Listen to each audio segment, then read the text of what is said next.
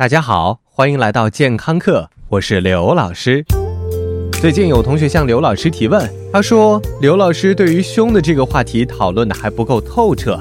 除了胸部太小和不对称之外，还有一种情况也困扰各个年龄段的女性，那就是下垂。对于下垂这个问题，刘老师觉得相对来说比较复杂，就像全世界对于胸的审美一样，要从多个角度去衡量。对于普通男性来说，其实我们的要求很简单，无需要耍流氓，只需要女同胞们把两姐妹稳稳当当的托起来，再给一个足够养眼的轮廓就行。但是对于女性来说，刘老师懂的。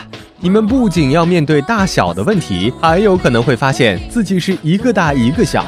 最关键的还是力学问题，那就是怎么把你们的好姐妹拖住。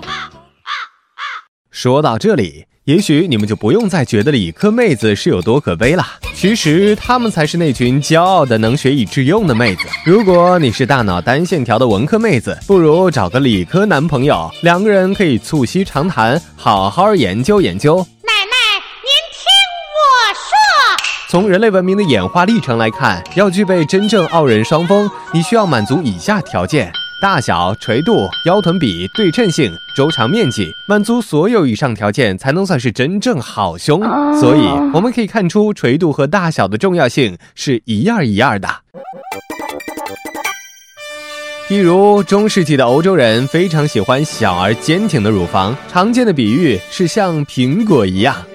美国的理想胸型从一九二零年到一九六零年在不断加大，而从一九六零年到一九九零年代却在不断变小。也许那个时候科技还不够发达，对于经典力学还没有很好的克服办法。但是对于普通人来说，较大的胸部受重力的影响，的确非常容易出现下垂。我们来说一说为什么会下垂。为女性胸部提供拉力的，基本上都是外层的皮肤。如果皮肤松弛了，那自然也就耷拉下来了。这就是为什么哺乳完的女性会发现自己曾经的傲人双峰变得像泄了气的气球一样。在之前的健康课中，刘老师为大家破解了口服胶原蛋白的骗局，而维持皮肤弹性的功臣胶原蛋白，在维持胸部挺立上也可以算是功不可没。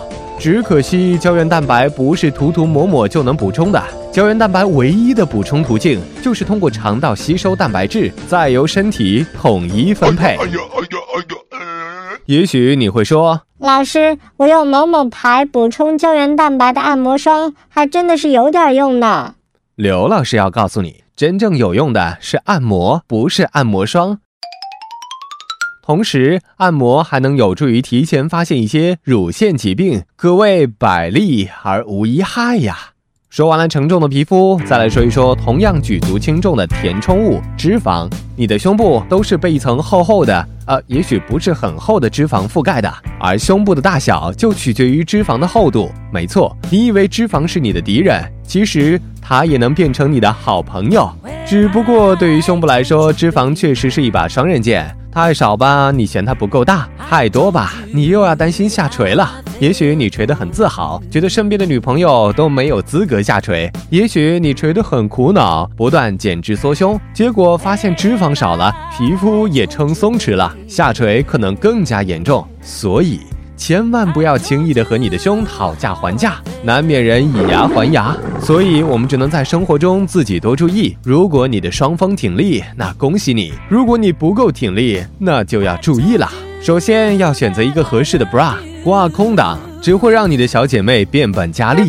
另外，由于我们三分之一的时间都在睡觉，所以在睡觉的时候也要注意了。科学研究指出侧卧包括 baby 样的姿势都会加重胸部下垂只有仰卧才是中国好姿势。好的感谢收听回见。